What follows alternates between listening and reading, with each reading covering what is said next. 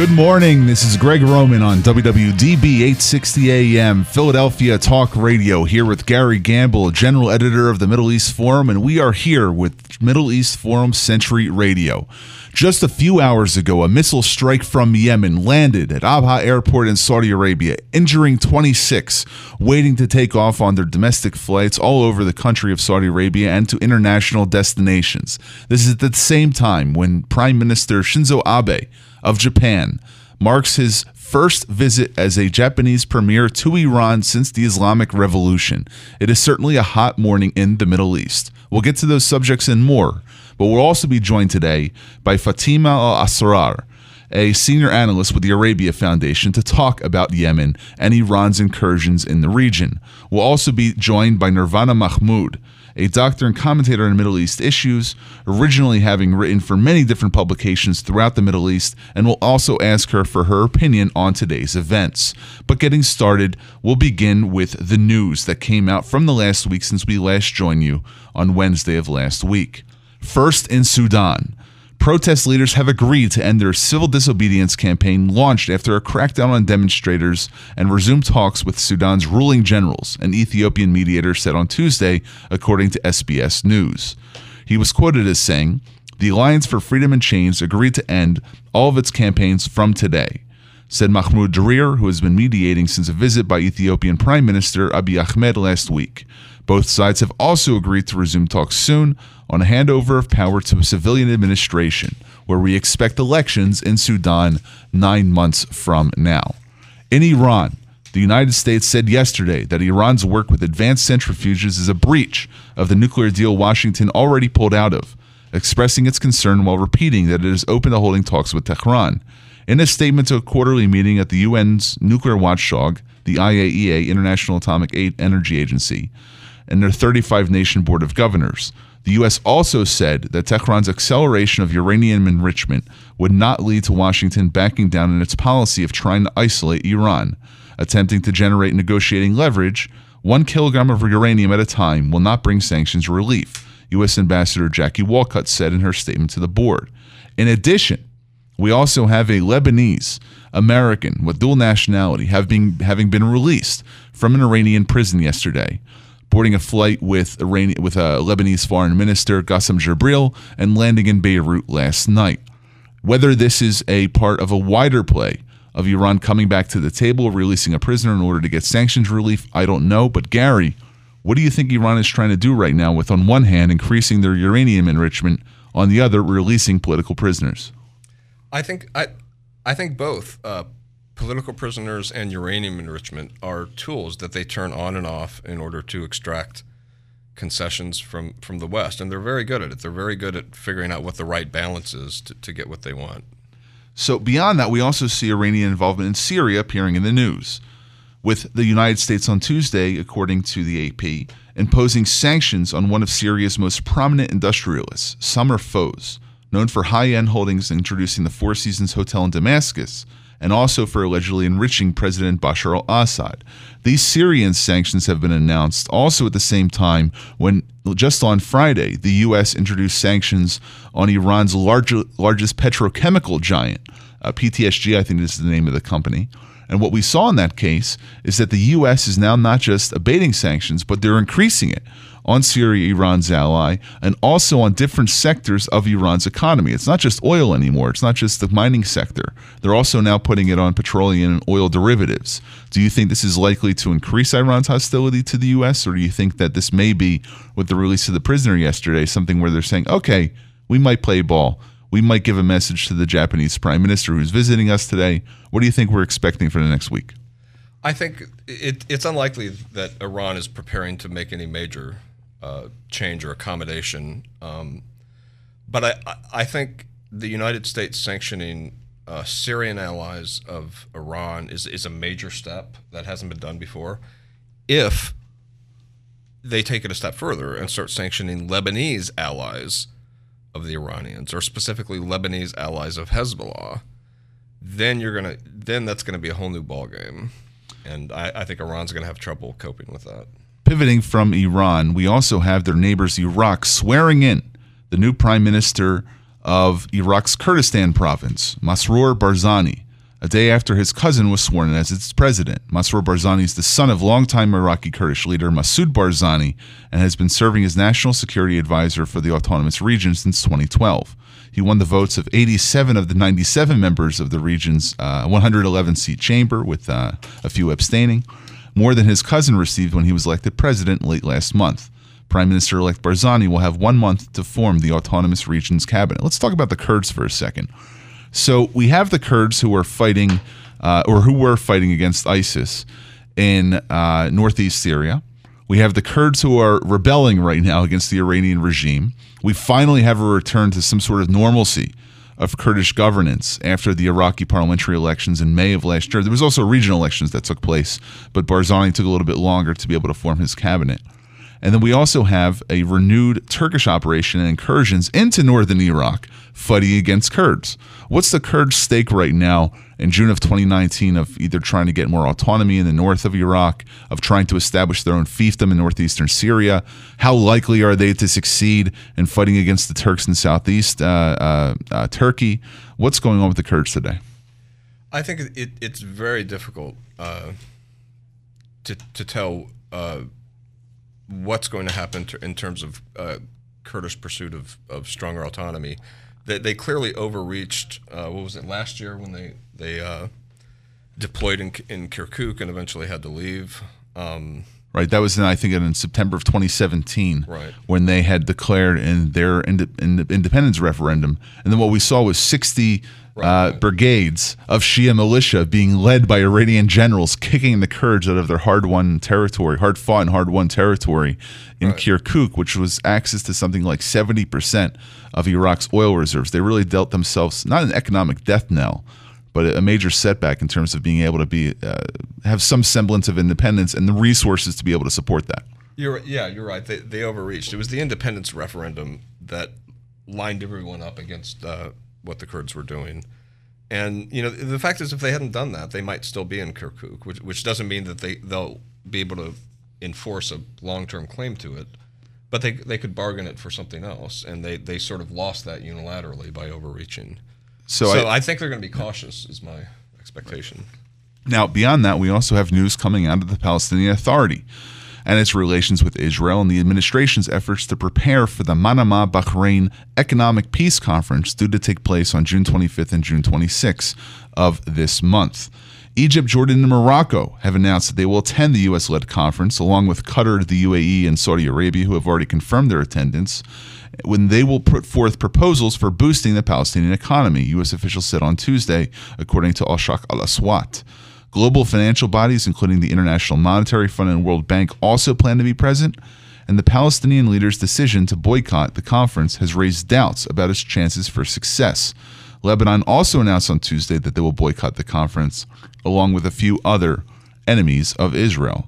Now, you have the Palestinians having every major financial contributor in the region. I mean, the Saudis give money, the Qataris just pledged $1 billion, not to mention their $400 million injection of cash to the Palestinian Authority and to Gaza that took place a few weeks ago.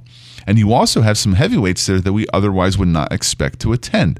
And the U.S. is shepherding all of these Arab delegations, being led by their finance ministers, their economy ministers.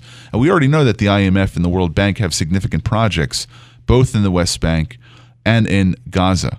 But the people who will benefit the most, or the leadership of those who will benefit the most from this peace conference, again say no, they won't show up. Do you think this is going to be something that, A, the Palestinians will be able to kill because they're boycotting the conference, and B, if they're not able to do so, will the Palestinian people rise up and say, we demand you go to this conference, or if you don't go to this conference, find us a new injection of foreign direct investment? I think you're better placed to give an answer to that than I, but my impression is that it's unlikely we're going to face a lot of public pressure to engage with the Trump administration, certainly not Palestinian public pressure. Here's my take, what I think is going to happen. At the end of the day, it's not the Palestinians who control the Palestinian economy. It's Israel. Who decides on what goods go in? Who decide where the tax remittances go to? Who gives authorizations and permits to be able to build new public infrastructure projects? That's at least for the West Bank. For Gaza, the ability to have projects being cast there. The materials for those projects still have to be approved by the Israeli Crossings Authority through their Ministry of Defense. I think this is an opportunity for the Israeli COGOT, Coordinator of Government Activities in the Territories, to speak directly to Palestinian local officials rather than have the case of trying to negotiate centrally with Ramallah. After these messages, we'll be joined by our first guest. The Middle East Forum promotes American interests in the Middle East and protects Western values from Middle Eastern threats. The Forum sees the region, with its profusion of dictatorships, radical ideologies, existential conflicts, and weapons of mass destruction, as a major source of problems for the United States. Accordingly, we urge bold measures to protect Americans and their allies. Read more at www.meforum.org or check us out on Twitter at meforum. The Middle East Forum, protecting your interests. Every day, the men and women of the United States Marine Corps demonstrate their commitment to defend the American way of life. Since 1775, we have served our nation as a force in readiness. From combat operations to humanitarian assistance in every corner of the world. No matter where the mission takes us today, or wherever our country needs us tomorrow, we always remember the land we call home. As Marines, we take a stand for each other, for our nation, for us all, the few, the proud, the Marines.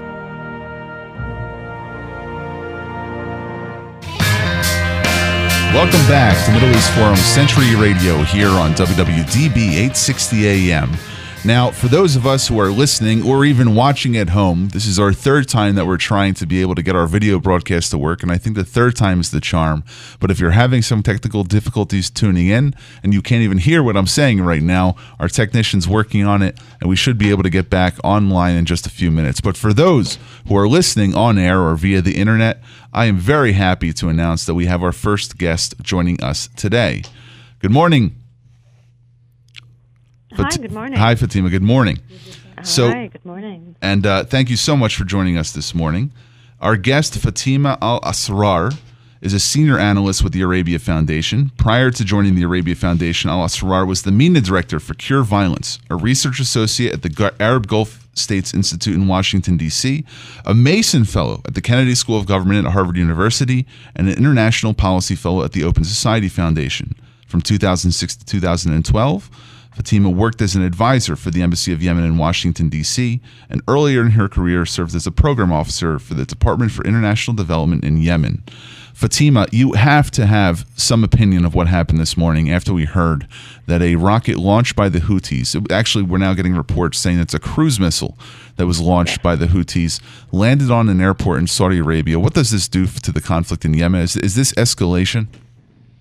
Yeah, This dangerous escalation, I think, started recently after the U.S. standoff with Iran.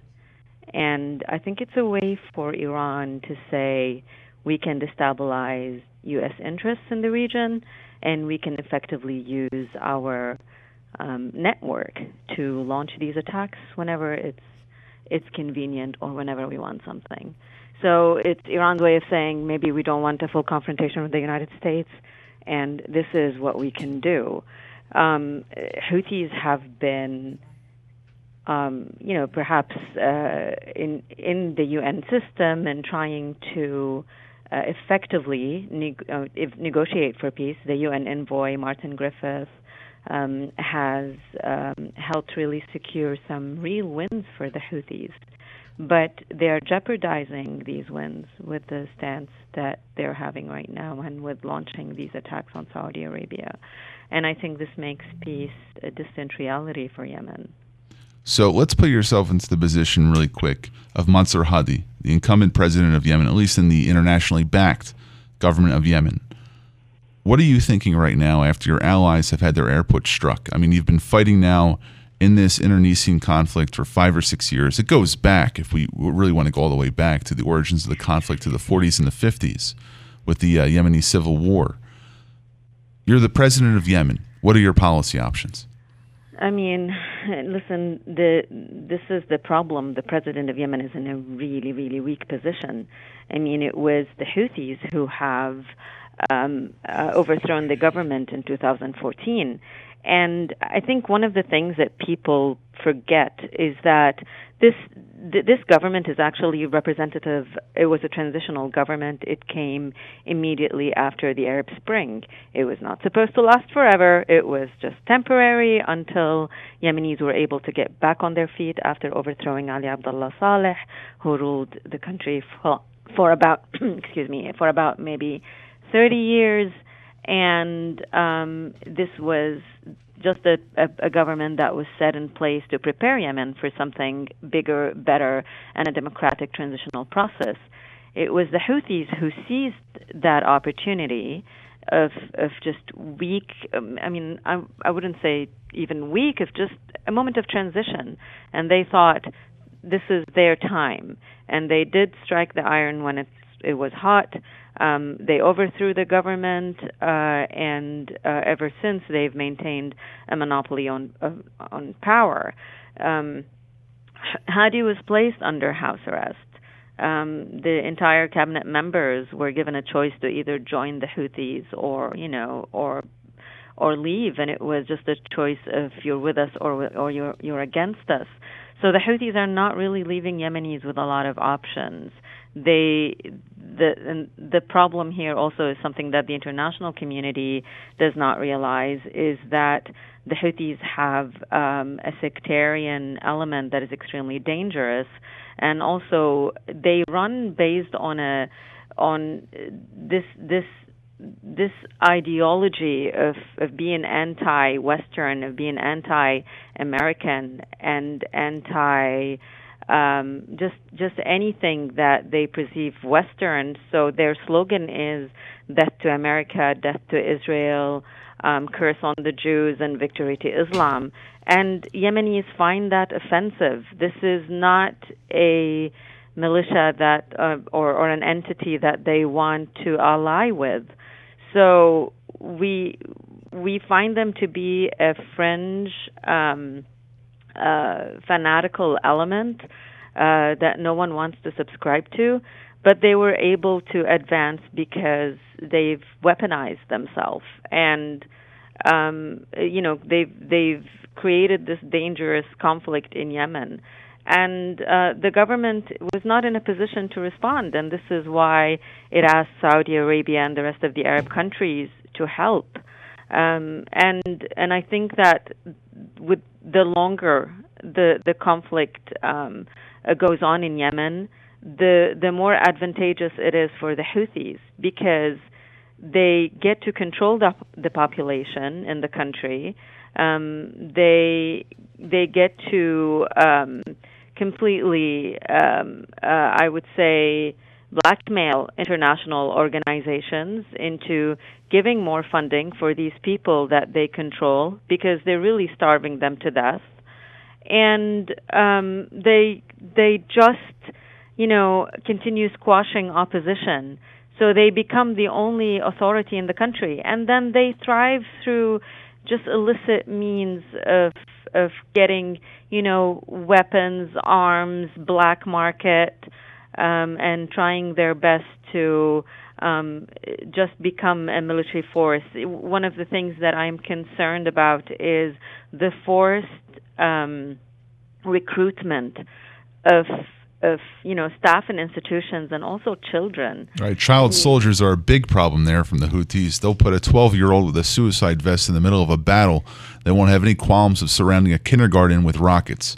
I mean, yes, we've seen similar tactics. My background comes from both in the U.S. and Israel with their Ministry of Defense and Department of Defense. We see the same tactics being used by illicit actors. But the issue here isn't so much just the Houthis, but it's also their primary backers, which are the Iranians.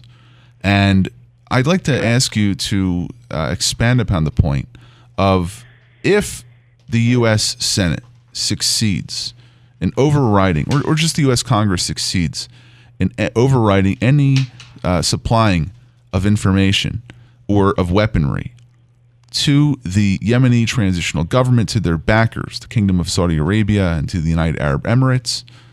This is a win for Iran. It's not just a win for the Houthis to be able to wage open warfare against the Yemeni government recognized by the United Nations, but if you stop supplying American armaments to the Saudis who are backing the recognized Yemeni government, the Houthis win, and the Iranians do by de facto, right? Yes, I think you know, the Houthis are taking advantage, and Iran is taking advantage of the fact that the world that we live in is the world where we all seek peace, but they're not seeking peace, and this becomes just a fundamental problem. So when the Houthis, for example, go to the United Nations and say we have an interest in peace, or when their leader publishes an article in the Washington Post saying I'm all for peace, and then they're sending ballistic missiles and cruise missiles into Saudi Arabia and recently drone attacks, you know that they're not really saying any of that in good faith. I think that the Congress is really confused about what's going on in Yemen, and they see the humanitarian crisis, which I think has been reported only from one side, and I think that the United States, people in Congress, even the American public has been misled, and to a certain extent taking more responsibility for what's happening than is our responsibility to take. So none of the reporting focuses on how the Houthis are actually and on purpose placing Yemeni civilians under these conditions in order to say, this is exactly the responsibility of the West and it's not our responsibility. And the people who are actually paddling this rhetoric are the Houthis, the Iranians, and to some extent Al Jazeera, by focusing on making all the catastrophe in Yemen a result of the Saudis and the Americans. This is exactly the Houthi rhetoric that we are running into. And I'm not saying that there is no responsibility. There sure is some responsibility. But Saudi Arabia and the United States should not bear the biggest aspect of it. And at the end of the day, if you stop supplying arms to Saudi Arabia, I don't think that changes anything in Yemen. It will of course be a win for Iran and a win for the Houthis, because it shows that the United States is not consistent. It cannot fully and consistently back its allies. It can change. It basically demonstrates that the United States is not a reliable partner. Right, and then we've seen that before with the Iran nuclear. My colleague Gary has something to ask. So what needs to happen for the internationally recognized Yemeni government and its coalition allies to win this war? You just mentioned that if we cut off aid, it's not really going to affect the situation in Yemen, which is a lot like saying if we increased aid, it wouldn't really affect the situation in Yemen, that this is largely a symbolic commitment that if we break, Iran will have a propaganda victory, which will reverberate. But setting all that aside, Americans don't like to we have an expression here, pour good money after bad.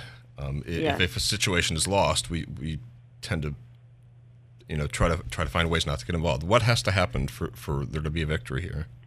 I mean, I think abandoning the allies altogether is not a good idea, but having some type of strategy for the United States in Yemen is a good place to start. Right now, everything is sort of done. I mean, Yemen is really dealt with as a problem in Saudi Arabia's backyard. The United States has to realize that this is also a problem that Yemen could be a problem for the United States. You have to have a strategy, and I don't think there's a strategy in place right now. So everything is being ceded to the Gulf allies. And this means that, if the United States could recognize what are the threats in Yemen, what are, potential capacities for peace, then it could maybe help chart a better way to help the allies do this. But for now, everything is being reported as, Saudi Arabia is doing this and that. I mean, to be honest with you, Saudi Arabia doesn't have any experience in war. in warfare. And I think, from that perspective, whenever we see the massive amount of casualties that resulted from airstrikes, I mean, you tend to think, why are the Saudis doing this? One of the so things that I always say, so in other words, us having less skin in the game is not going to help resolve the conflict. It's going to make it worse. I've actually argued before that you have to have a little bit more skin in the game in order to help minimize the civilian deaths. Right. Because, giving more technical support to Saudi Arabia, getting involved in that perspective might do some damage control. And especially now at a time where the Houthis are using drone capabilities to attack Saudi Arabia and Yemeni cities as well, this should cause us all to think. Iran is upping its support to Saudi Arabia, to the Houthis militarily, and at a time where we are abandoning our allies in the Gulf. So let me give you a policy prescription that I think that we have to offer here on this show. We've had two instances of direct American kinetic involvement against the Houthis. The first was in October of 2016, after Houthi missiles targeted the USS Mason, an American destroyer going through the Gulf of Aden. The U.S. subsequently destroyed three Houthi radar installations there along the coast. The second instance was when we had some targeted assassinations which were taking place against al-Qaeda in Yemen, which was still in Houthi-controlled territory. I'm not saying the Houthis back al-Qaeda. They're actually fighting against one another.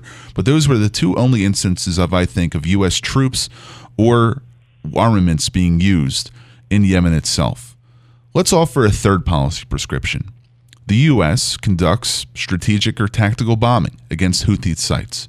It recognizes that civilian targets in Saudi Arabia, like airports, and in the UAE, where we had the largest airport in UAE, struck by a Houthi drone. That took place only a few months ago.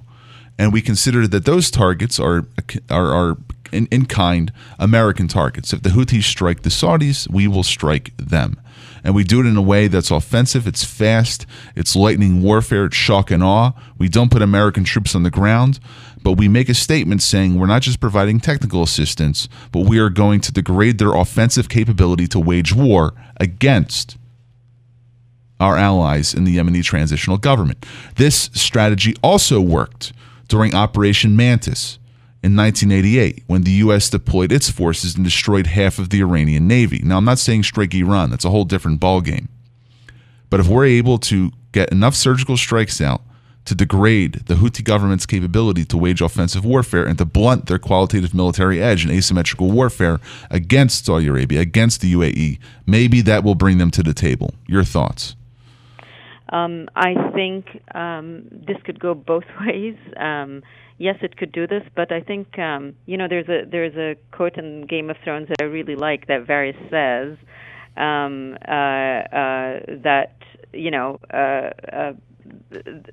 that his opponent, which was Littlefinger, could burn the city down if he could be the king of the ashes, and I think the Houthis are ready to burn all of Yemen in order for them to maintain not only just power, but serve Iran's interests. So Yemen here is really a pawn in this game. And I would say that, yes, I think, showing that type of decisiveness would be really useful, especially after Abha Airport has been attacked, but also in turn really trying to, again, get the international community to back this. I think part of the problem that we're seeing right now is that every article that you read makes it our responsibility, makes it the United States, Saudi Arabia, the Yemeni government's responsibility for what's going on in Yemen, and just kind of absolves the Houthis and Iran. I think just educating people on what's going on and, I would be helpful. The international reluctance that I see is really problematic. I think the United States, other countries in the UN Security Council ought to take a greater position in holding Houthis and Iran accountable. I think, protecting the allies is a must, and I think the United States should definitely signal the importance of protecting the allies. Because today, the first thing that I read in the Houthi news is that the United States failed to protect the Saudis in Abha, and that the Patriot missile system had also failed. So Houthis were boasting their technological and military capability, and it's just an armed militia that came out from, caves in the north of Yemen, and they're telling you that Saudi Arabia, with all its conventional power, cannot do anything.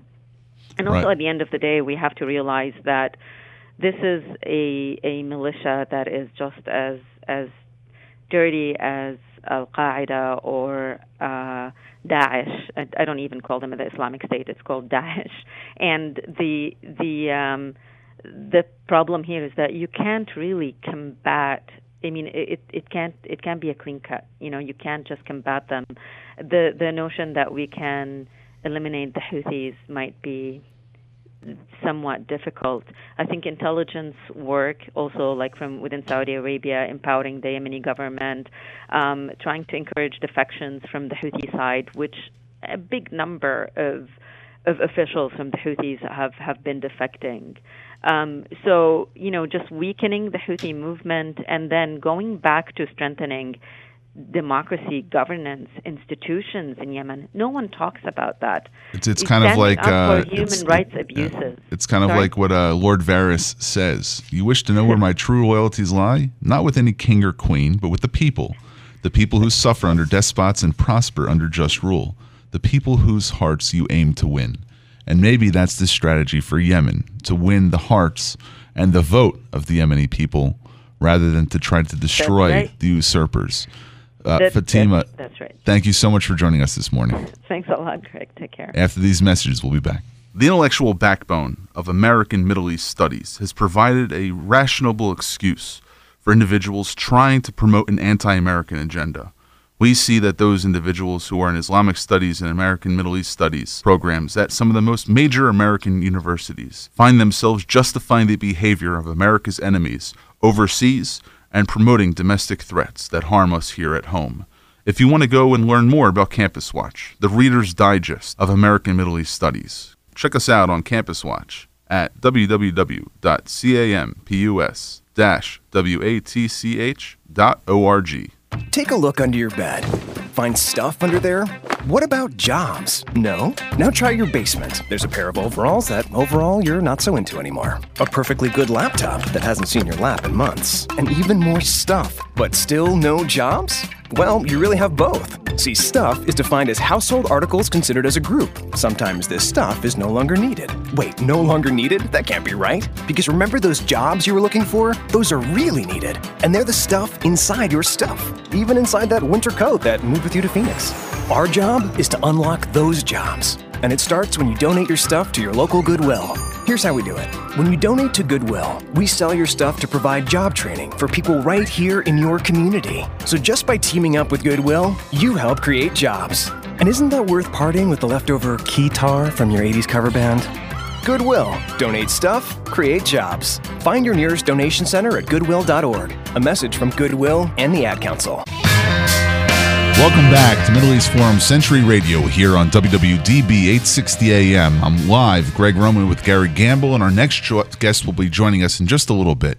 But first, I want to mention a Middle East Forum campaign taking place today in Washington, D.C., in the annals of the U.S. Senate, where we have the nation-state of Qatar having a vote of disapproval being brought forward by Senator Rand Paul from Kentucky, related to the sale of $3 billion worth of U.S. armaments in the form of 24 AH-64 Apache attack helicopters, which are on the tender to be sold to the Qatari government. Gary, why shouldn't we be selling attack helicopters to Qatar? Well, I think the main reason is that Qatar opposes most of our allies in the region. They're in a dispute with the Saudis and the UAE. Partly because of their close relationship with Iran, partly because of their sponsorship of the Muslim Brotherhood, and of course the Muslim Brotherhood affiliates raised trouble throughout the region. And I think the thinking is that And the third item is the use of Qatari state-run media, most notably Al Jazeera, to incite instability around the region. So here's the picture that I'm going to cast for you. You have an anti-Semitic, anti-American, anti-presidential, pro-Muslim Brotherhood, pro-ISIS, maybe not pro-ISIS, let's call it pro-extreme or less extreme elements of Daesh, funder of Hezbollah, partner of Iran, every bad thing in the Middle East anti-American book sitting in Doha. They have fingers in all the wrong pies.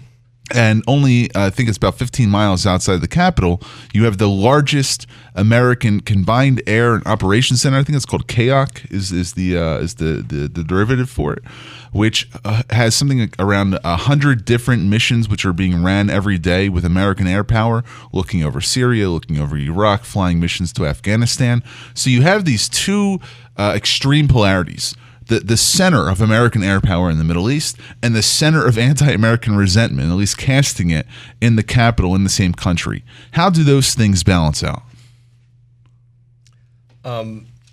Well, they shouldn't balance out. The fact that the Qataris are able to play both sides of the game is, I mean, you have to concede it's brilliant that they've managed to do it. But I'm tired of opponents of U.S. interests in the region being smarter than we are. And the smart thing to do, I think, with Qatar is to begin the process of disengaging not only from our armament of their defense forces, but we have our largest military installation in the Middle East in Qatar.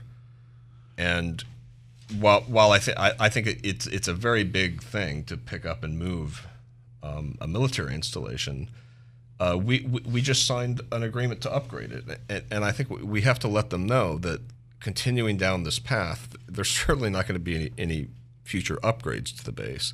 And eventually we're going to have to consider reconfiguring our where we deploy our military assets. And we have options in the United Arab Emirates. We have options in Saudi Arabia, maybe less so in Saudi Arabia. I still remember the Khobar bombing that took place in the 90s, which was, even though it was instance of al-Qaeda, I don't know how friendly the Saudis will be towards American air power still lying out of that region. It's a totally different region 30 years later than what was happening back then, but it could always swing back the other way.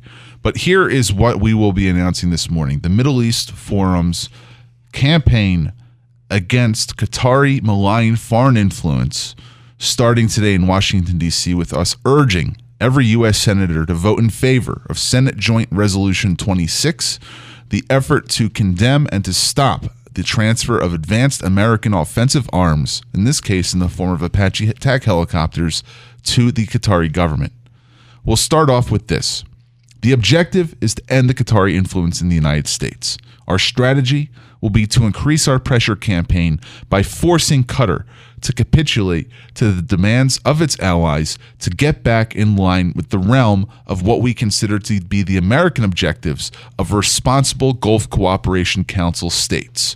We'll be having legislation. You'll be seeing our op-eds out there. You'll be seeing us appearing in the media. And most importantly, you'll be seeing effective American grassroots activism against this despotic regime and its rulers.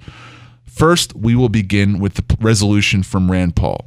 Second, we will be demanding that Al Jazeera register under the National Defense Authorization Act requirements from August of last year that was signed by President Trump just across the river from us in New Jersey, where they must register as a foreign agent because, as they admitted in an exchange of emails with Congressman Jack Bergman just yesterday, according to a Washington Free Beacon story, one of their representatives in the U.S., who actually has not registered under the Foreign Agent Registration Act, a firm called DLA Piper in Washington, D.C., acknowledged that the emir controls 100% of Al Jazeera as its subsidiary of a foreign government. We also believe that the Qataris should be punished for their continued intransigent behavior in funding Palestinian terror groups, whether it be the transfer of millions of dollars a month to Hamas in Gaza, albeit with the tacit approval of the Israeli government. I've got a big problem with that, Gary. I think that we'll speak about that on a future program when I'm broadcasting live from Israel starting, I think, in 2 weeks from now. And lastly, we have to show that there's a benefit to the relationship between Saudi Arabia, the United Arab Emirates, the U.S. and Israel as sort of a new Middle East quartet, replacing that of the Russians, the UN, the EU, and the United States. And the more that Qatar gets involved with these issues and they try to disrupt what I think are responsible American relationships there. I mean, if you even go so far, the same lobbying firm that represents Qatar in Washington, D.C., Mercury LLC, is also representing the Turkish government, and they also represent the Islamists in Tripoli, two client states of Qatar. This is ridiculous in terms of the amount of influence that they're able to cast over our country. And to speak about this a little bit more in depth, I'm very happy to bring our next guest, Nirvana Mahmoud, onto the program. A doctor and commentator on Middle East issues, Mahmoud started blogging and writing on the Middle East after the Egyptian Revolution in 2011. She's contributed to several media outlets, including The Telegraph, Al Monitor, Now Lebanon, Egypt's Ahram, and Daily News Egypt. In November of 2013, she was featured as one of the BBC's most 100 influential women of the year, and has given talks on Egypt, women's rights, and radicalism to various institutions. Nirvana, welcome to the program. Thanks for having me. So tell us a little bit about your background. How did you get involved in Middle East commentary beyond the bio that we gave to you? Right. I'm interested in politics since childhood. I wanted to I followed history. I was fascinated with the history and the landscape, political landscape of the region since very young age. I wanted to study political science, but my mom had a nearly heart attack when I told her I want to do that. She just said that in Egypt there is no future for this kind of stuff. So she wanted me to study medicine, which I did, and it was actually in my favor because in medical school you bump into every Islamist you can imagine from every political side of Islamism. And I talked to them, we talked about how a future state will work, and believe it or not, the talks I had during uni was actually the kind of discussion Egyptian had in 2012 when Morsi took over and became the president. And the whole shortcoming of the Muslim Brotherhood, which was evident to me when I was in uni, became evident to the rest of Egyptians in 2012. Then I traveled the region after I graduated and went to England. I came back and I toured the region from east to west, including Iran and including Turkey. And then I started blogging after the revolution. And now you're a columnist at Al Hurra News, correct? Yes, absolutely. I work in Al Hurra now, and I try to write the same article in Arabic and then in English in my blog. And we've been following your writings, and you really have unique perspective, having risen in Egypt, having finished medical school right there at the height of the revolution, leaving and touring the region. So there's a few countries that I want to run by you, and if you can give us your analysis of the direction they're headed in, and then at the end tell us, is it good for America or is it bad? So let's first cover Egypt. We have President al-Sisi now in, I think he was right now on the track for getting a second term. He may be able to extend that by another decade or another 12 years. What direction is Egypt going in? Are they still fighting an Islamist problem? And is it good for the United States? I think it is overall. Sisi is obviously, a lot of people like him or dislike him because, if you want the democratic path in Egypt, or nobody wants a president to stay for longer term. But that is a different issue. To answer your question about whether it is good to America or not, I think it is. I think that whatever ills and criticism for Sisi, it is for local domestic reasons. But for America, I think he's a loyal ally, and I think he is doing hard work to fight Islamism, which is not easy and very different way of fighting for the Egyptian army, which has to recondition its traditional way of fighting to find a counter a terrorism attack in Sinai. You have to remember that Egypt does have borders with Libya and Sudan, and both are facing turbulence, and both have Islamism, which is ongoing there for years and even decades. So Egypt is facing a very crucial and strategic fight. And I think it's crucial for the United States to help on that aspect while promoting democracy and human rights as well. So there was an article that came out in Foreign Policy about 6 months ago saying that while El-Sisi has doubled down in his fight against Islamists in the Sinai Peninsula and also on the Libyan borders. I think there was airstrikes that were ordered by the Egyptian Air Force, or that he ordered the Egyptian Air Force to carry out against Libyan targets after a massacre of Coptic Christians in Libya, or that emanated from Libya, but that took place in Alexandria. But his managing of the Egyptian economy is something that's less well off to be seen. He's reintroducing statism. There's the military control of a lot of the Egyptian economic institutions. What's your report card in terms of him being able to manage economic stability in Egypt? Well, I was very disappointed with Foreign Policy to publish the article you mentioned. The article headline was "Egypt economy is collapsing," which is far from the truth. The World Bank report is saying a lot there is a lot of progress, and it's on fiscal level. Egypt President Sisi have tackled the economy from its roots, and there is a lot of evidence to say the economy is improving. The problem is that this improvement is not tickling to the public, but because of several reasons which think it is related to democracy, as the article is trying to mention. We have to remember the background of the writer of the article. He's an Islamist. He served in Morsi government, and he is talking from a guy who is having grudge. In fact, I feel he's just saying, I wish the economy is collapsing, rather than having hard facts to prove that the economy is collapsing. The economy is best shape, but it is improving, and there is a lot of sign. I go to Egypt regularly, and I could see how the country have improved dramatically from the 2012 time after the revolution, when the economy was near standstill because of all the unrest. Yes, there are a lot of things to happen, and there is a lot of area which need focusing on. But that is a different issue, and it should not be labeled as collapsing, because collapsing is a different definition, and there is no proof whatsoever that is happening. Let's agree to call it a work in progress. He is being dragged. Absolutely. He's being dragged between two different points on a board. One is that they're trying to make structural reforms that allow them to get access to aid from the International Monetary Fund, but at the same time, some Egyptians can't even afford cooking oil.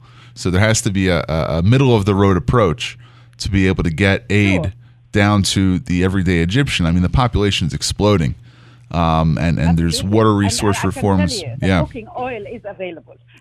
No, I'm making a metaphor here, rather than trying to cast just the great pale over Egypt itself. But I want to take something that you said in that commentary and then extrapolate on that point, and then pivot to Qatar for a second. You said that the author of this article had served in the Morsi government. He was an Islamist, and he was using a Western perch, an American magazine, to take on an Arab country.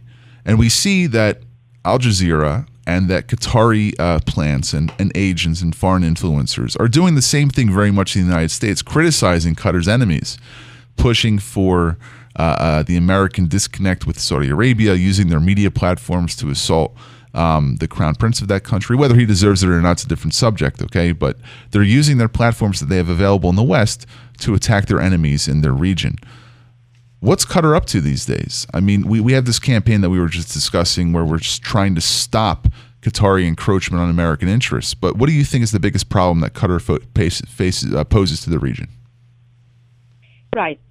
I think what is happening in America now, and if I may comment on that, is something we suffer from in the Arab world, which is the monochromatic view of the political scene. There is some people, especially on the liberal and leftist side of America, who decide to look at things in binary. Where is the villain? Where is the good guy? So if the dictators are the villains, then the others are the good guys. So they don't like Sisi, so anybody opposing Sisi is automatically taken as someone good, or his word is more reliable. And unfortunately, that's what is the Foreign Policy magazine have done when they agreed to publish that post. I could tell you, if I wrote that post, they probably were rejected, but because it is written from a guy who is linked to Morsi, somehow they saw it as more credible. What is alarming is not just that. What is alarming is that they presented the writer in a very corrupt way. They just said he served as a minister in Morsi government, the last democratic president of Egypt. I found that is shopping the facts into half without mentioning that the Muslim Brotherhood or Islamism is, in fact, not the right way to present someone. To make the reader make his decision on the piece, you have to shed some light on the background of the writer. Without it, it looked like in a neutral way, and a way to somehow deceive, if I may, I'm sorry to use this word, but I cannot think of any other way to deceive the American public, because they make him look credible. To serve in a previous government, and this is what you're saying is that this is what the Qataris are doing. They're using individuals who may seem credible to the American people. It was agreed with the outlet, and that is the bit I found it alarming. I am fond of foreign policy, and I have loads of respect of many articles who wrote there. Just nothing to do with my criticism. I just wish, and it is not the only one. There are articles in the Guardian, in the British UK Guardian newspaper, who did the same. Present writers without shopping the background that he is in the Muslim Brotherhood. So it is a trend, not just in America. I just pleading, using your forum, to plead with the American policymakers, pundits, reporters, whatever, not to look at the Middle East in such monochromic way. The reality is 50 shades of gray. There is not just black and white. There is no such as the good guys and the bad guys. The Muslim Brotherhood, and this during that minister, when he served during Morsi government, the Muslim Brotherhood government was seeking contact with the IMF, trying to convince them to give a loan. Nirvana, I don't want to get us off track here, but I do want to discuss this Qatar issue. I mean, what I've seen, and I think my co-host here, Gary, can concur, is that wherever there is an Islamist in the Middle East, the Qataris have their finger in the pot, as he said earlier on in the program. I mean, they provided financial backing to the Morsi government at its outset. They're now, as you point out on your own Twitter feed, backing the Turkish economy. They're backing the Islamists in Libya. They're getting closer to Iran. What threat does Qatar pose to American allies in the Middle East? I think the threat is the lack of clarity, and sometimes beautifying the truth of Qatar. I don't mind if Qatar is saying, hey, we made a strategic decision to back Islamist group, and this is what we stand for. Then it will be up to America to take that or leave it. But Qatar go to America and say, we are an American ally, and we back the democratic forces in Egypt, which is, in my opinion, a very disingenuous statement. They don't present those people as Islamists. They present them as pro-democracy and pro-human rights, which is far from the truth. So Qatar is playing a double game. It's not just backing the Islamists, but also beautifying Islamism in the United States. And I found that very, very dangerous. The United States have to make an informed choice of who is the kind of people they are dealing with in the Middle East. And Qatar deliberately not doing that. If I made about Qatar, let me just add something which is not relevant to Egypt, but is relevant to its crisis with its neighbors. Qatar, after Mecca, there was a summit in Mecca about the Iranian threat in the region. And Qatar came 2 days after the summit, claiming that they are not happy with the final statement of the summit. And the Qatari foreign minister said that the summit is implementing the U.S. policies in the region without considering Iran as a neighbor. That was his exact words. He's acting as the spokesperson for the Iranian regime. I think exactly. And then after that, they go to America and say, we are your allies in the region. I think that is not the fact. The way of considering what ally is is not seriously what is an ally should behave. I think in America that there's a certain amount of grudging respect for Qatar, even though they do some troublesome things, that it's a fiercely independent emirate that goes against the grain of some bigger Arab countries. But the fact is, I think the example you just gave shows that if the Iranians say we didn't like that, they'll reverse themselves. Like they're not a fully sovereign. They're not fiercely independent. They're not even fully sovereign if they're reversing themselves in that kind of way simply because the Iranians expressed displeasure.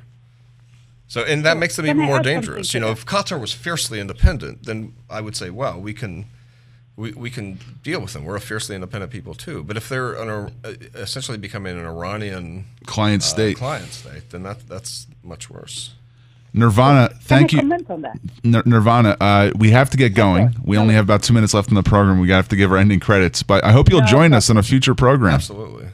Sure, but can I say Qatar cannot afford to be fiercely independent. They are too small to be fiercely independent. Right. Thank you. Thank you, and maybe if we see the Saudi plan, they'll become their own island state rather than a peninsular state.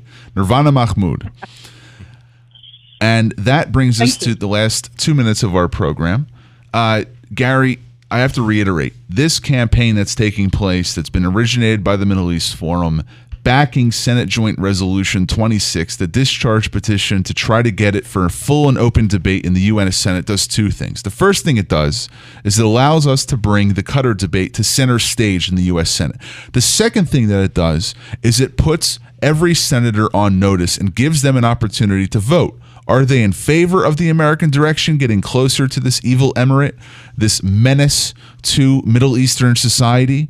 Or are they going to actually back them and say, you know what, let's put the sales and armaments of U.S. equipments and material ahead of what I think is one of our major ideological foes in that region, even though we do have our largest airbase there. I want to thank Lisa Barbunas, our technician, our audio assistant, and also our producer, Delaney Yanchik, Gary Gamble, the co-host of the Middle East Forum, and myself, Greg Roman, your host here, wishing you all a great week, a little bit of more peace in the Middle East, or war, depending on what will happen. We'll certainly talk about it next week, and we'll see all you next Wednesday. Middle East Forum Century Radio, signing off.